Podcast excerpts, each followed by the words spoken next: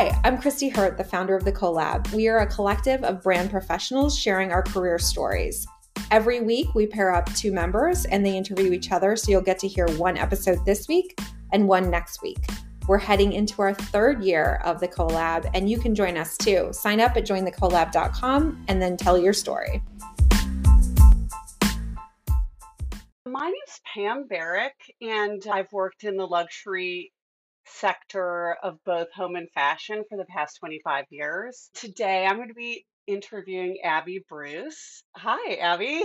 Hi. So, First of all, I just want to tell you that I'm obsessed with Maker and Sons. Also obsessed with Pantone. So this is like I was very excited to see both of those on your resume. They are very exciting brands, definitely. I mean, Maker and Son did some very interesting like sort of marketing plays, so I'll be curious to hear about that. But if you could just give a little bit of background school, family, that would be great. I'm one of those people that has lived in a lot of places. I'm sort of annoying in conversation because I'll frequently say, "Oh yeah, I lived there," or "Oh yeah, I lived there," and and strangely, I did. I I don't know why, but my, my parents moved around a lot when we were little, so I I don't know how many states, five, six, seven states, sort of before I was 10 or 12. So we moved a lot. I was always the new girl. I was born in Madison, Wisconsin. My parents were high school sweethearts in Racine.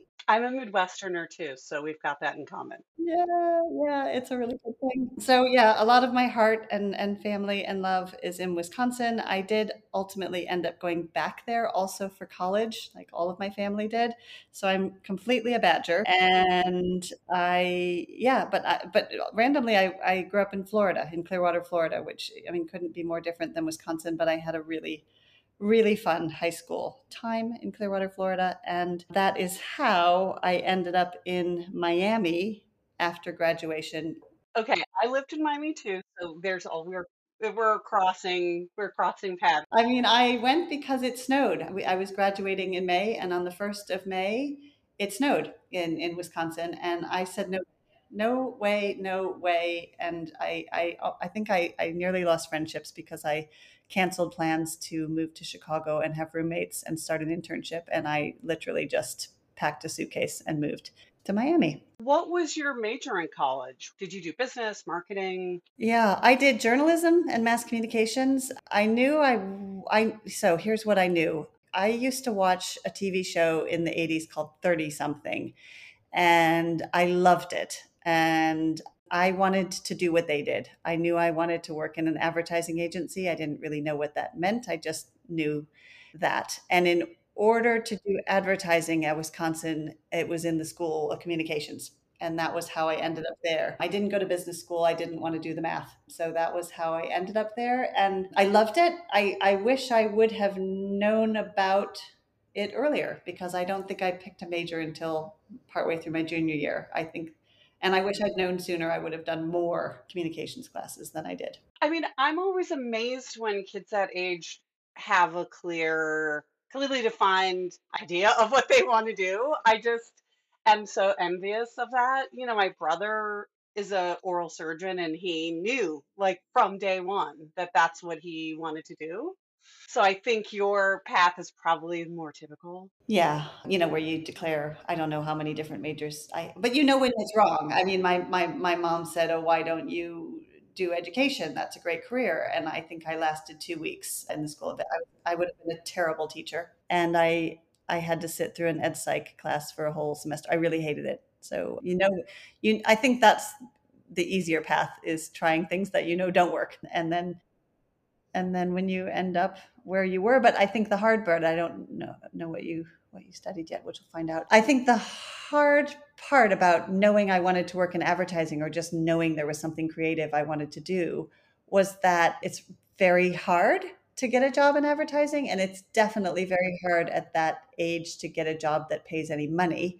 I always had to i paid my way through college. I always had to have a job and so taking an internship was out of the question uh, and it turns out that that's mostly how people work in advertising at that age. My first husband was in advertising, and I think it was like, it was literally a family connection. It was like his grandfather knew the founder of the advertise. You know, it was that like that he would not have gotten the job otherwise. No, no. I mean, I had a family connection, but I was yeah, my family connection was not in advertising, but I did get a job thanks to family and I was making photocopies in a research lab. So I was I didn't have the right family connections for that. I know you were like, definitely don't want to do this. Check. No, nope. Check. Knew that. So so yeah. I mean i did ultimately it wasn't my first job but i did ultimately i did ultimately get a job in an advertising agency after i after i got married. So i had that helped because then i wasn't the only one paying the bill were you on the account side? Is that what you're doing? I was an account director yeah. I mean i started i started at like clipping. That was back when we did clippings. So I clipped the Sunday papers for all the sofa ads because our, uh, one of our big client. This was in London, and one of our big clients was I don't know Comfort. I can't remember what it was called, but I did the clippings, and then after that, I was responsible for like. Do you remember trannies, transparencies? So keeping all the transparencies for the catalogs. So I did definitely like junior of all junior account management jobs, which I think is super important. And now, I mean, now we don't have transparencies anymore, but those were the kinds of things that I did. And I was thrilled. I, I was just so happy to be working at an advertising agency. I literally would have done whatever they asked me to do. So that was a lot, a lot of fun, and and I think it paid off. I mean, ultimately, I stayed with I worked with McCann Erickson in Manchester in the north of England, and then and then they they moved me to London because I was working on a, a Mastercard account, and then ultimately they also moved me to Paris when I was working on the Nestle account. So I like to think that a lot of my like doing whatever it took did pay off. I ultimately stayed with them for like 12 years and felt like I really felt like it was an amazing thing because I felt like I got to stay in the same framework, but that my job got to change. And I, I know that about myself. I, I need change. And so being an account manager and working on multiple accounts really worked well for me. I enjoyed that a lot. And then how did you transition out of the a- advertising firm world? I was sort of famous for feeling like before I had children, I don't know if you have children, but before I had children, I didn't feel like advertising was the type of job that would support a, a woman with children. I just thought, you know, I didn't. And anyway, so when I got pregnant, I did try. I did try to go back to work part time, and it completely didn't work. It completely different work. I was a different person. Was it? Were you traveling a lot? Was that?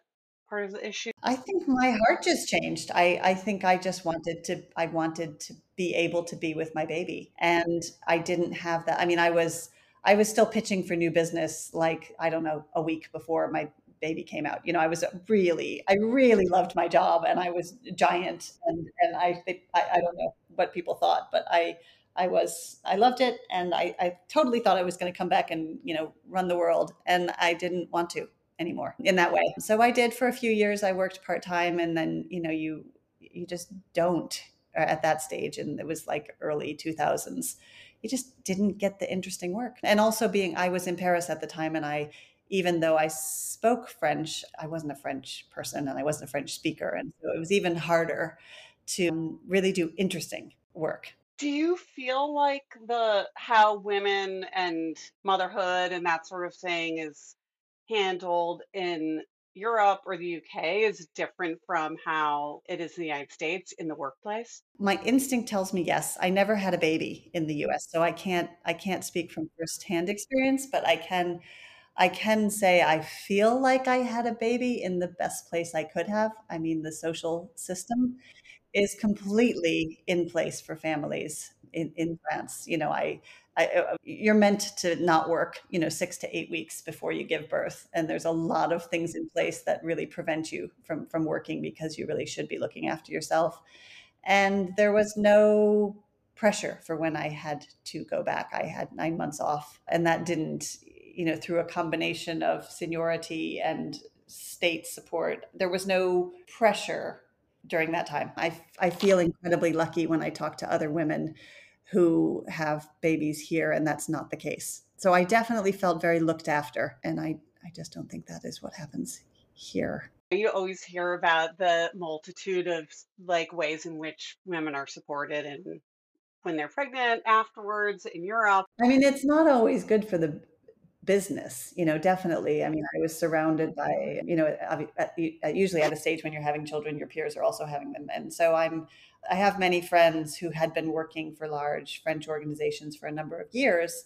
And when they uh, you know then you have your baby and you can take time off and you can take parental leave and they they effectively have to hold the job for you. So it's fantastic as a as a woman and and as a grown up and as a as a career person it's fantastic to to know that that's there for you. It's very hard for a business and it's very hard for your colleagues because that post gets more or less frozen. And so, you know, I and I do know women who had three or four or even five children. And, you know, so so you could have a position that you hadn't been to for, you know, six, seven, eight, nine, ten years, it's still held for you. So I, I mean, somewhere between those two extremes is, is probably right. I think it's an incredibly stressful thing, particularly for women. And thankfully men are getting a bit more of a say and, and being counted as the parents they are when babies come along than, than they ever were before. It's an incredibly momentous time. So then did you go to Pantone right after that? So then after I went back to work at McCann and then I, I had a few years off. I mean, I don't think I've ever had time off, but I wasn't formally working for a corporation. I was like a scout leader and I started a women's group and I was, I, I'm never, I'm not idle very often. But then we, I was mostly at home. So my husband was a pilot and he was mostly not at home. So one of us had to be home. And so I had Oh my gosh, you're one of the people with all the amazing airlines perks. Envious, envious. I think it's because of that I never have felt like I emigrated. I don't ever feel, I mean, because we were always able to fly, I've always been able to fly home because of his benefits. That I think that is a, a really incredible benefit. Yeah, so it meant I was home for a few years and and what a beautiful place to be home because I was in a really small village and I was I had bright friends. I had friends that were also at home, which I think is often unusual for a woman to, you know, certainly if you're a career woman, it's hard to be at home if you don't find other like-minded people and I did. So I was home for a few years and I definitely took advantage of being in France and I did a lot of cooking, which was extremely nice and really just spent time at, at home being a mother for a few years. And then we left France because we a number of different reasons, but we also, you know, you come to different milestones with your kids. I think we were both concerned if we'd been there too much longer, we were really in, investing in a life that they were likely to want to stay in, and and neither of us were sure that we wanted that. So we ended up going back to the UK. And from a business point of view, that was really fantastic for me. I always felt like London, in particular, and the UK is an incredibly dynamic environment to work in, and particularly coming out of Paris and out of France, where I was a still am I'm still a woman, but I was a woman then, I'm a woman now. Sometimes it's hard. It was hard being a woman, and particularly being a foreign woman in in that environment. And because I didn't speak the language perfectly, and I work in a you know strategic environment, I didn't feel like I could command a, a, a, team or a room or a project in the way I could in my own language. So I was happy to be working in, in London. I had been consulting and I enjoyed consulting, but one of the things that is harder to do in consulting is finding the right mix of clients, particularly when you're working in a big agency where you you've got big big projects, big strategic problems, and then when and which I was for good reason. I was working with sort of small businesses and small business owners who ironically have really big problems, but just like a big corporation does, but they almost never have the, the budget for marketing. You know, marketing is arguably next to accounting, probably one of the biggest needs they have.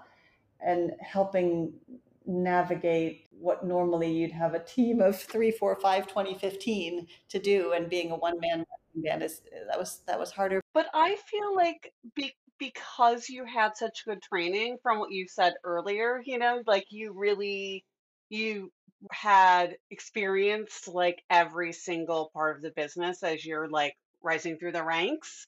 Like you are actually uniquely suited to to be in a situation like that where you have to wear many hats. Oh, definitely. Definitely. But yeah, but you still only get paid for one hat. Oh yeah, of course. That's called consulting.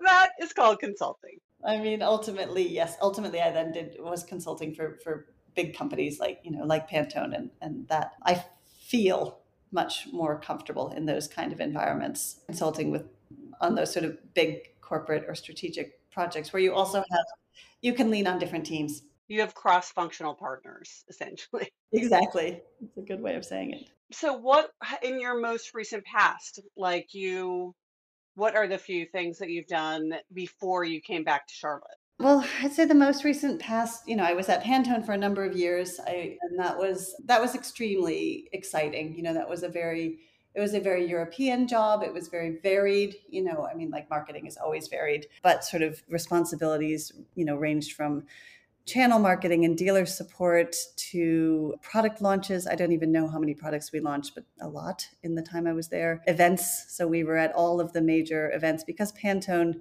you know, as a language of color, Pantone is present anywhere there's design present. So whether that's a, a printer, a print and packaging, or a fashion designer, or an interior designer, or a product designer, you know, the need to be present at all industry trade shows. So we, you know, was, there was a whole lot of event marketing. And then a part that I really, really enjoyed was color partnerships and raising visibility of Pantone in Europe. You know, Pantone's an American brand and very, very well known the world over, but a lot of the initial partners I felt anyway were American centric, and I really wanted to make Pantone relevant in in Europe, and so. I worked with a number of more European iconic brands. So, I mean, things like Royal Mail in the UK, or a real favorite, which was Manner Viennese biscuits, Viennese wafers rather, in, in Austria, Piper Heidsieck champagne and their love of red. So really working with brands within those mm, key markets for Pantone in Europe and, and celebrating the creation of their own custom color or their heritage color and, and bringing awareness to Pantone through that. So that was a part I really enjoyed. And then, you know, as much as I loved Pantone, I was on an airport airplane like every week, and I have three kids at home, so that was really hard. That's difficult. I could imagine. Yeah. So I, I decided to hang up my what do you call those air miles? Yeah, and then I went to work with a little, what was a little company at the time, Maker and Son, a father and son business. And it spoke to everything in my heart. My grandparents were both carpenters and cabinet makers. And so the idea that I could be working in an environment where the products were being made in front of me, I think that was, I was absolutely drawn to that. I was a marketing manager of one and we did everything. And through a combination of i mean very clever people very creative people in-house everything. Well and people eh, like yourself who have a rich history in home. I was so fascinated and i've always talked to people about the mobile showroom concept which probably is not scalable. However like especially during the pandemic i thought what a genius idea that someone could you know roll up and like have a chair or sofa or something for you to experience in that way and like have it be so i don't know. I mean i I originally, many years ago, was a buyer for Anthropologie and I bought home and found objects and a million other categories. And at the time, their split between web and retail was like 10% web, 90% brick and mortar. And of course, now it's completely flipped. But I remember having those conversations with people back then saying, like, I can't imagine someone buying a sofa like without ever seeing it or without sitting in it, you know, that just like boggled the mind, you know. And now obviously people are very comfortable doing that. But I thought the mobile showroom idea was like an interesting thing for maybe people like me who still like that like in person tactile experience. I mean, people like you are probably, you know, uh, 70 or 80% of the customers. You know, that's quite normal. I mean, it's that much more reassuring, though, when you can sit in it and feel it. I mean, I think the mobile showroom is wonderful. For most people, like those are the big investment pieces. They need to be comfortable. You spend a lot of time on them. They need to last. Yeah. So it's like I thought that was just, I, I feel like I sent, as soon as I got that, I sent it to everybody I know that works in the business and was just like, oh my God, this is such a good idea. I love it. It is a great idea. And it's, I mean, it's a really, it's, it's a, it's a great connector. I mean, I think, you know, for the, for the salespeople to be able to, you know, be in that space with their customer, I think is is incredible. There's a, you know, I think it goes well beyond just selling furniture. You know, you, you end up designing rooms and designing homes and being invited to dinner, and it's a, it's a very intimate, really fun space, and it's a, a fantastic concept. Now you're back in the United States and consulting. Yeah, I, I took a, a big leap of faith in, in the spring. I my mom had passed away during COVID and my parents had moved to North Carolina just before COVID. They'd always wanted to retire here.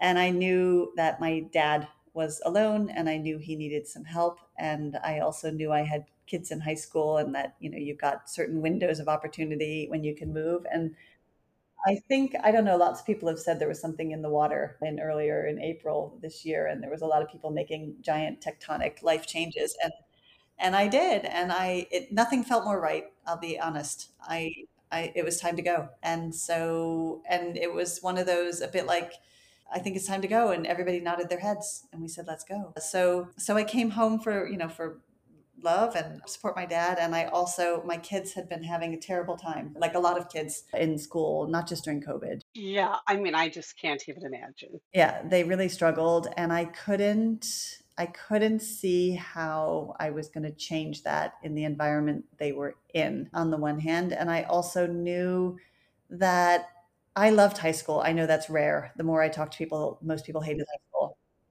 Uh, most people hated it, but I loved it. And I wanted my kids to have that and i felt i could give them that. So i and my my my youngest daughter would probably say she manifested the experience she you know desperately wanted high school musical life and i'm like let's do it. Let's go to american high school.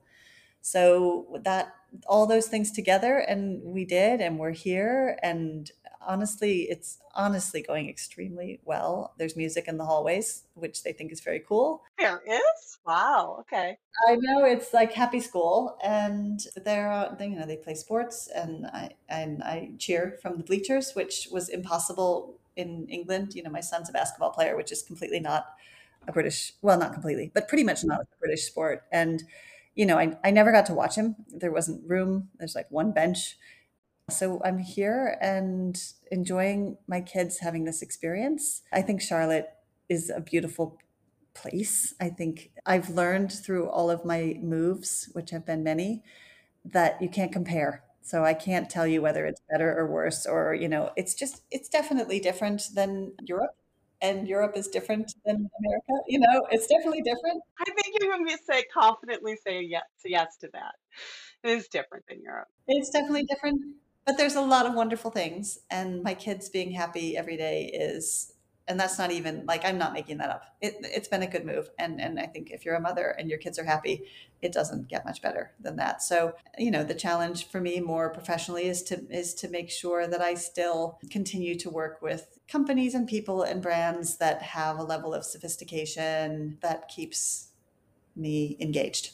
Does that make sense? Yeah you don't want to be bored. I can't be bored. I can't I can't be bored. It's not a thing for you. Thanks so much for being here for the Collab Career Stories podcast. Please follow us on social media at Join the Collab and sign up to become a member and share your story at jointhecollab.com.